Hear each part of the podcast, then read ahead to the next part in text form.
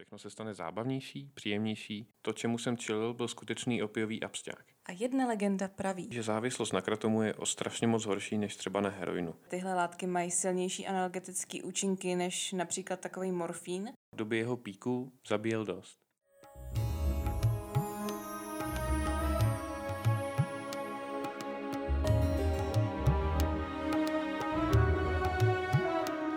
Ještě než začneme, máme tady pro vás malé upozornění. V žádném případě nepodporujeme užívání jakýchkoliv psychoaktivních látek. Tento podcast slouží k předání relevantních informací, pobavení a minimalizování rizik spojených s drogami. Konzumace těchto látek je výhradně na vaše vlastní nebezpečí a neneseme za ní žádnou zodpovědnost.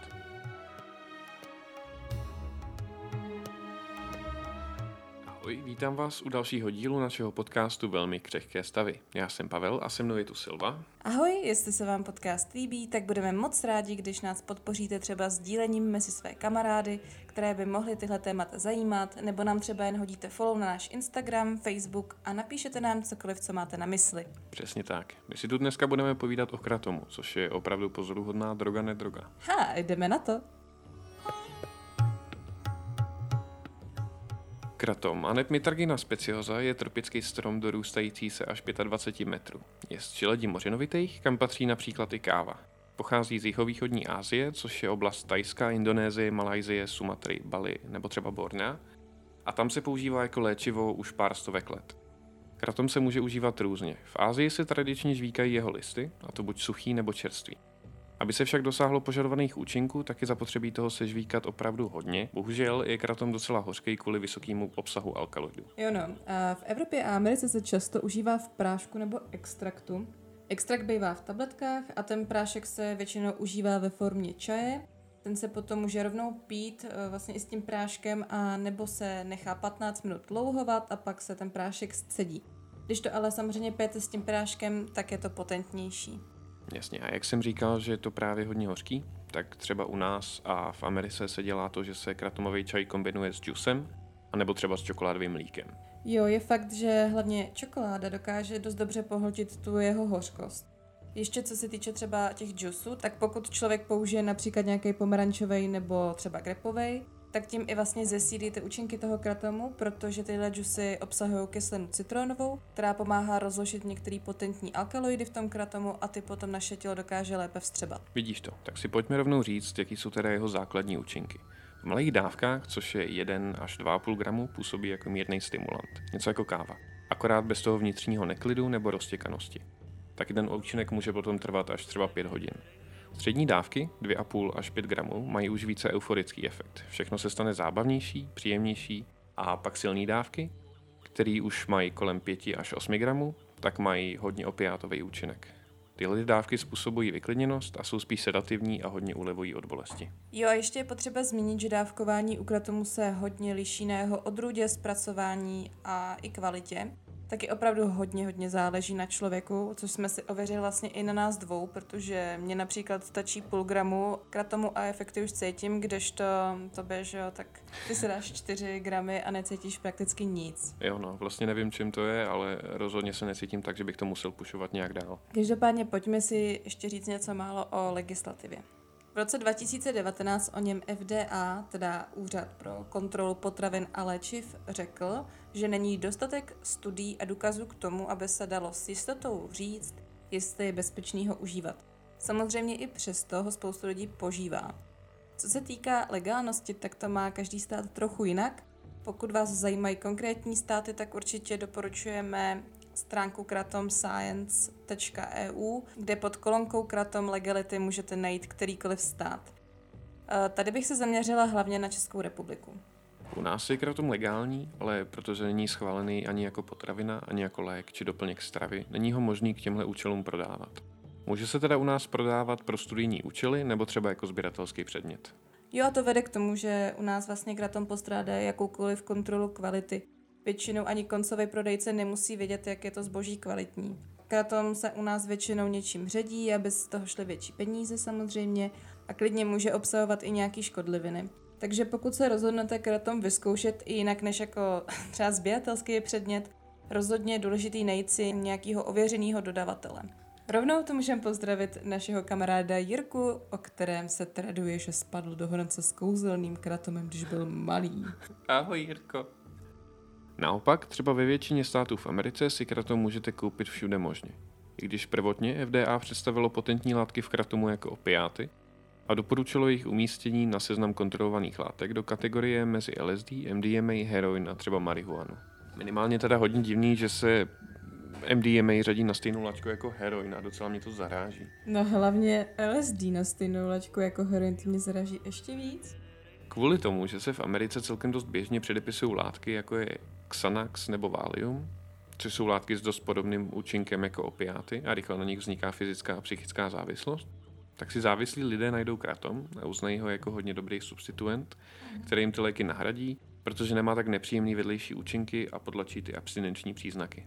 Taky to hodně lidí právě využívá ve větších dávkách k léčbě třeba chronických bolestí na místo právě těch opiátů, protože kratom je vzhledem k závislosti a těm vedlejším efektům daleko mírnější než třeba takový oxykodon nebo morfín a tak. No a teď bych si sem chtěla odložit trošku chemie. Když tak mi dejte vědět, jestli vás zajímá i ta chemická stránka právě těch probíraných drog. Mně to přijde hodně zajímavý a ráda o tom mluvím. To všichni víme, že o tom ráda mluvíš, láska. Oni to nevědí. Listy mitraginy obsahují více jak 40 účinných sloučenin. Mezi nimi je třeba takový aimalicin, který efektivně snižuje vysoký krevní tlak. Dál mi taky přišel zajímavý například eh, rinkonfilin. Ten vykazuje zase účinky v prevenci proti demenci, epilepsii a celkově nedostatečnému prokrvení mozku. Při vyšších dávkách má ale disociativní efekt, protože blokuje NMDA receptory. Dále je tu několik dalších látek, eh, které prokazují antioxidativní a protizánětlivý účinky, což zní hodně fajn, ale metabolismus většiny aktivních látek kratomu nebyl tolik prostudován, takže se nedá s jistotou říct, jaký má kratom celkový dopad na lidský organismus. Hlavníma složkama, které se zkoumají a způsobují právě ty euforické a sedativní efekty, jsou primárně mitragenin a 7-hydroxymitragenin. Kratomové produkty obvykle obsahují zhruba 2% mitrageninu a buď nic nebo něco mezi 0,01 až 0,04% 7-hydroxymitrageninu. Ačkoliv se tyhle látky výrazně liší od klasických opiátů, tak se v mozku váží stejně jako opiáty na opioidní receptory a to vede právě k těm podobným účinkům. Zajímavý je, že tyhle látky mají silnější analgetické účinky než například takový morfín, a to pravděpodobně díky vyšší rozpustnosti v tucích, což umožňuje snadný průchod přes hematoencefalitickou bariéru do mozku. Právě tahle bariéra chrání náš mozek před spoustou toxických látek a taky umožňuje jen omezený transport látek z krevního řečiště do mozku. Snadno ní budou procházet třeba malé molekuly, jako je například kyslík, oxid uhličitý a právě taky ty látky, které jsou snadno rozpustné v tucích. Díky tomu, že se mitragenin a 7-hydroxymitragenin vážou a aktivují stejný receptory jako klasický opiáty, jsou tím pádem schopný výrazně snížit abstinenční příznaky u lidí. Díky tomu, že se mitragenin a 7-hydroxymitragenin vážou a aktivují stejný receptory jako klasický opiáty, jsou tím pádem schopný taky výrazně snížit abstinenční příznaky u lidí, co jsou právě závislí na hodně silných opiátech, jako je třeba heroin nebo morfín. Taky se můžete dočít, že kratom pomohl lidem i se závislostí třeba na benzodiazepamech. Sem patří třeba Valium nebo Xanax. Při léčbě závislosti lidi většinou užívají 3 až 6 silnějších dávek denně. Celkově je kratom velmi úspěšný uh, v této léčbě. Je to ale samozřejmě výměna jedné závislosti za druhou, ale za to daleko méně života devastující závislost. Krom opiatových účinků má kratom i ten stimulující, a to díky tomu, že aktivuje i serotoninový a norepinefrinový receptory, stejně jako třeba kafe. Tak teď, když mám tohle teda odbytý, tak vám představíme konečně kratom na dvou skutečných příbězích lidí. Eh, chceme teda ještě asi podotknout, že jsme jim dali fiktivní jména a osobně je neznáme.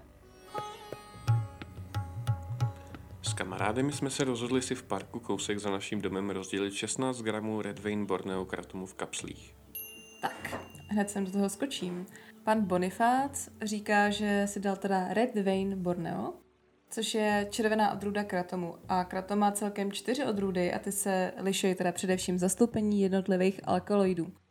Kratom bílej má spíš stimulující efekt, naopak ten červený je hodně sedativní, euforický a rozhodně nejlepší proti bolesti.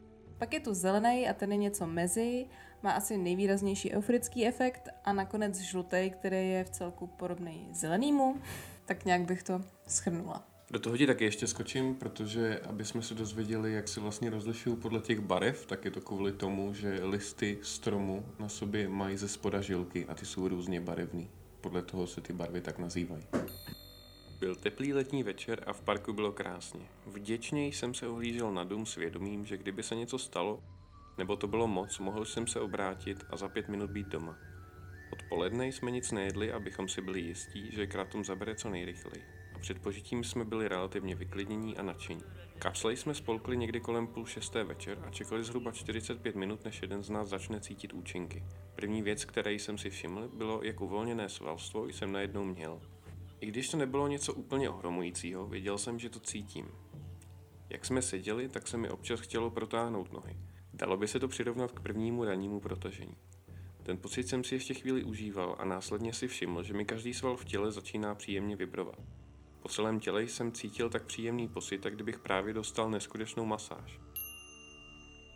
No, kratom už se odedávna používal jako tradiční medicína a pro ulevení od bolesti, nebo ke zvýšení energie. To se doteďka používá ve fabrikách v Ázii, kde se podává dílníkům kvůli tomu, aby se jim zvedla nálada a dostali víc energie. Jinak ty listy k tomu se taky používají jako, nebo můžou se používat jako lokální anestetikum. Ten tělesný pocit by se dal docela dobře přirovnat třeba k malé dávce marihuany nebo sklenici piva. Rozhodně to ale nebylo tak euforické jako emko, ani tak utupující jako oxykodon, což je opiát často používaný k úlevě od velkých bolestí a zneužívaná droga. Ale ve výsledku to bylo naprosto dostatečně příjemné k tomu, abych si to užíval a zároveň úplně normálně fungoval.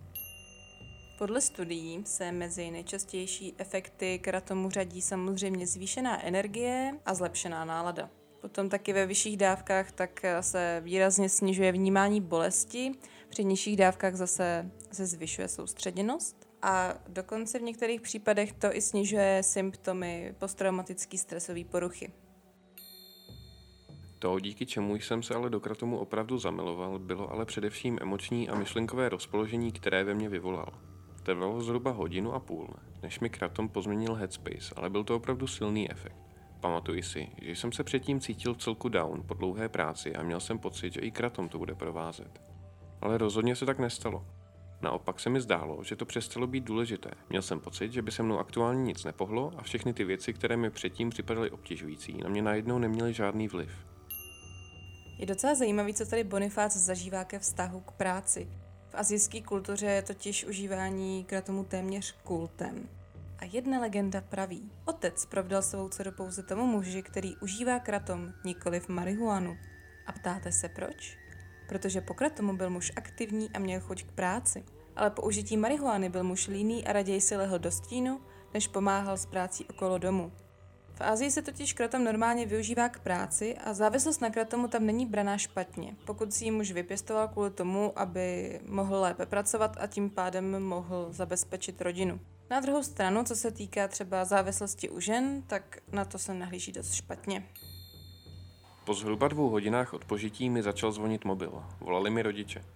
I když jsem cítil, že kratom na mě má v celku dost efekt, nebál jsem se ani trochu odpovědět. Naopak se mi zdálo, že mám ještě o dost větší sebevědomí než normálně. Běžně se během telefonátů s rodiči rád bez větších keců dostanu rovnou k pointě, ale s kratomem jsem byl o dost jiný.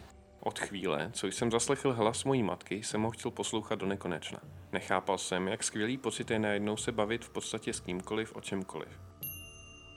Ale co je nahoře, není vždycky nahoře, protože byť to může znít seblíp, tak mezi běžný vedlejší fyzické efekty při užívání opravdu vysokých dávek patří erektilní dysfunkce, vypadávání vlasů, nějaká ztráta chuti, třeba zácpa, svalový křeče, teploty anebo rýma. Psychologické symptomy pak bývají neudovodněný vztek, nervozity, nespavost, napětí anebo smutek. Jo, jo, ale i tak je to docela závislý na dávkách. Dávky do 5 gramů představují daleko menší riziko než dávky třeba nad 8 gramů. Studie ukazují, že kratom podávaný v dávkách do 5 gramů třikrát za den může mít víc pozitivních efektů a méně těch negativních. Zapnul jsem si zepeliny a zjistil, že je to o něco málo příjemnější než normálně. Nebylo to tak silné jako s trávou nebo emkem, ale i tak to bylo znát. Potom, co jsem zhruba hodinu ležel na posteli, jsem zaslechl, jak rodiče zajíždí autem do garáže. Běžně si úplně neužívám, když musím trávit čas s rodinou, pokud to není úplně nějaká speciální příležitost, ale tohle bylo opravdu příjemné. Zapálili jsme ve sklepě krb, udělali si čaj a zapnuli film. Cítil jsem se neskutečně vyklidnění a smířený se vším, vůbec to nedokážu popsat. Potom, co film skončil, jsem zalezl do postele a zhruba ještě hodinu klimbal, než jsem usnul. Během toho klimbu jsem měl pocit, že jsem ve snu, který můžu zcela ovládat.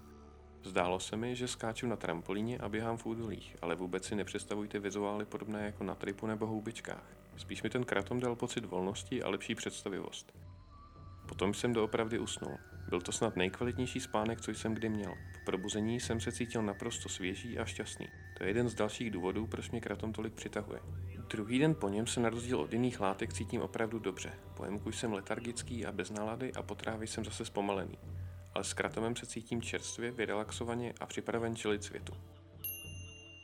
K tomuhle můžu dodat, že kratom u spousty uživatelů podporuje snění a ty sny bývají barevnější a líp se pamatujou. Taky bych dodal, že podle studií v Malajzii a Americe požívání kratomu a závislost na něm nijak nenarušují fungování v sociální sféře. Většina chronicky závislých uživatelů je zaměstnaná, ženatá nebo vdaná, žije s rodinou a málo kdy má zdravotní problémy. Tohle má vysoký kontrast třeba s alkoholem, opiátama nebo amfetaminama. Na druhou stranu i kratom umí být nebezpečný. To se dá říct o tom, že kolem roku 2010 se v Tajsku rozjel trend koktejlů pojmenovaného 4x100, ten se skládá ze čtyř konkrétních ingrediencí, z nichž hlavní jsou teda louhované listy kratomu, potom sirup na kašel obsahující kodein, Coca-Cola a čtvrtá ingredience je většinou na uživateli. Oficiálně se uvádí led, ale můžou to být jakýkoliv oblbováky nebo jiné látky. Tenhle ten driák už zabije dokáže a v době jeho píku zabíjel dost. No, obzvlášť ještě jestli se do toho míchal kodein, tak ten se potom v těle právě z části přetváří na morfín, takže to asi bylo daleko opiátovější než normální kratom. No, ještě bych uh, chtěla dodat, že tenhle příběh může vyznívat jako taková glorifikace kratomu, což opravdu nechcem. Rozhodně není kratom dobrý na to, aby s tím člověk řešil své psychologické problémy, vztah s rodičema nebo třeba sociální úzkost, jako cokoliv, protože pak jako hodně snadno může sklouznout do té závislosti. Taky ty efekty kratomu nebejvají z většiny takhle moc silný, jak to Bonifác popisuje, protože on si to za prvý dal nalačno, dal si opravdu vysokou dávku a navíc podle mě měli potentní odrůdu, takže proto to působí tak, jak to působí. Zase na druhou stranu, pokud člověk užívá kratom od ověřeného dodavatele a opravdu občas v normálních dávkách, tak to podle prozatímních studií i hodnocení od uživatelů vypadá hodně bezpečně. Určitě daleko bezpečnější než třeba takový alkohol. Jo a mimochodem, předtím, než jsme se vrhli na nahrávání tohle podcastu, tak jsme si poslechli jeden český podcast o kratomu, kde o něm mluvili takový dva uh, prodejci sběratelských předmětů AK kratomu. Uh, no a ty ho tam vychválili fakt jako extrémně, protože samozřejmě si chtějí udělat reklamu a ještě k tomu uh, jsou podle mě oba dost závislí, protože pijou něko, několik gramů denně. No. Takže pokud jste ten, ten podcast třeba slyšeli, tuším, že se jmenoval Spotlight, tak to berte určitě s rezervou. A přesně kvůli takovýmhle glorifikacím tak považujeme za nutný zahrnout taky příběh o Haroldovi a jeho závislosti a odvykání. Zhruba 6 let v kuse jsem si dával kratom třikrát až čtyřikrát denně. Dávkoval jsem si ho naprosto konzistentně ve formě půlky polévkové lžíce. Když DEA začala vyhrožovat se zákazem kratomu, rozhodl jsem se skončit. Myslel jsem si, že je lepší se vyrovnat s absťákem se svými vlastními pravidly, než aby mi někdo prostě sebral dávku a já nic nezmohl.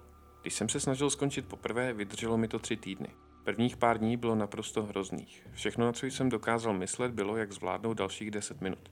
Měl jsem pocit, že celé moje tělo je neustále v tenci, jako by ždímané. Každý sval byl v napětí a bolavý. Nemohl jsem pořádně přemýšlet. A to byla ta lepší část. Ta horší přišla v noci. Těšil jsem se na to, že zaspím všechny symptomy, ale spánek nikdy nepřišel, protože jsem měl celou noc křeče po celém těle a škubely mi všechny končetiny. Trochu jsem se vyspal, když jsem pod sebe nakupil polštáře a nohy volně pověsil dolů z postele.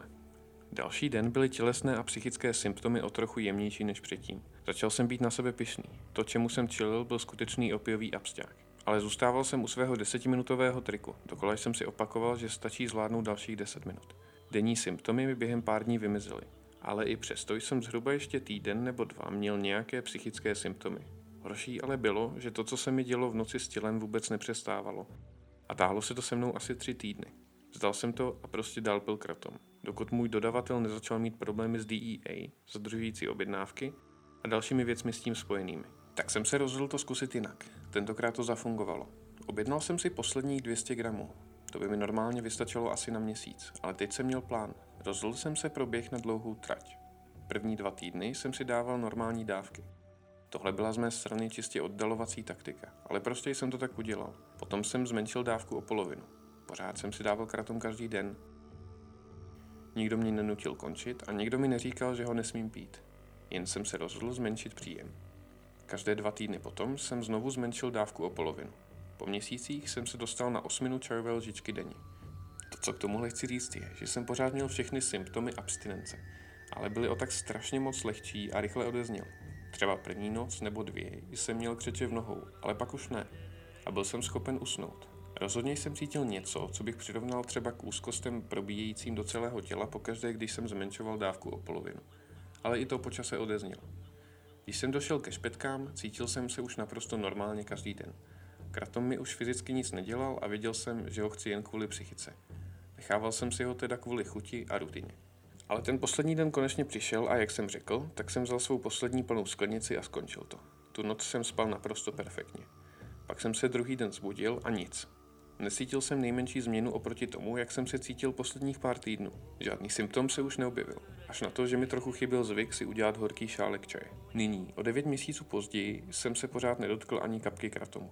Některé dny se cítím nervózně, naštvaně a tak dále, ale dávám si na to normální čaj. Je to stres a úzkost, kterou jsem cítil ještě předtím, než jsem s kratomem začal. Ale neřekl bych, že pití kratomu byla stoprocentně chyba. No, vybudovat si závislost kratomu je poměrně dost jednoduchá záležitost. Pokud se tomu chcete vyvarovat, je dobrý kratom užívat jenom jednou za dva až tři dny s dávkama do 5 gramů. Sama jsem s kratomem měla takovou funky epizodu. Když jsem ještě studovala na vejšce, tak jsem ho pila klidně třeba třikrát denně jako čaj po jeden eh, až dvou gramech. A nejdřív kvůli tomu, abych se mohla líp soustředit a díl se učit, i když se mi prostě nechtěl, tak ten kratom v tomhle tom opravdu hodně pomáhá. Ale je to dost dvousečná záležitost, protože když jste pod vlivem kratomu, tak máte o něco horší paměť.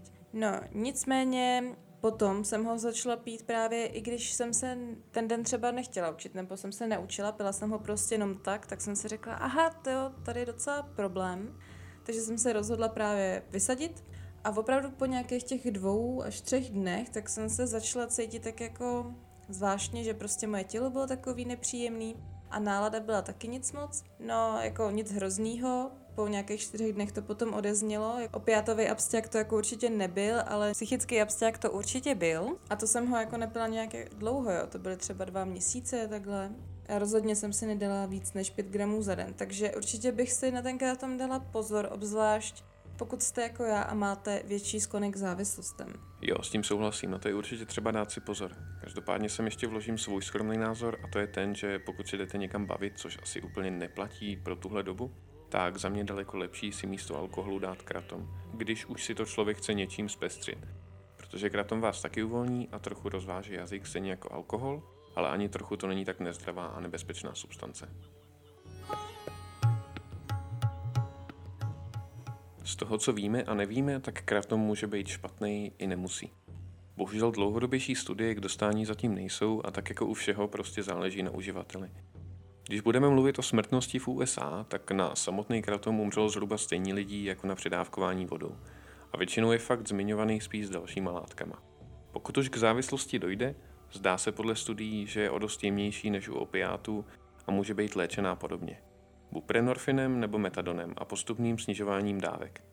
Na druhou stranu i na Redditu existuje pár lidí, který vám poví, že závislost na kratomu je o strašně moc horší než třeba na heroinu. Kvůli tomu, že je na rozdíl od tvrdých drog hodně nenápadná. Protože máte pocit, že jste na tom pořád dobře, na rozdíl od tvrdých drog, a že vám to kromě peněz nic moc nebere. Tohle by od nás ke kratomu bylo asi všechno a my se budeme moc těšit na váš feedback k téhle epizodě. A uvidíme se u další. Ahoj. Ahoj.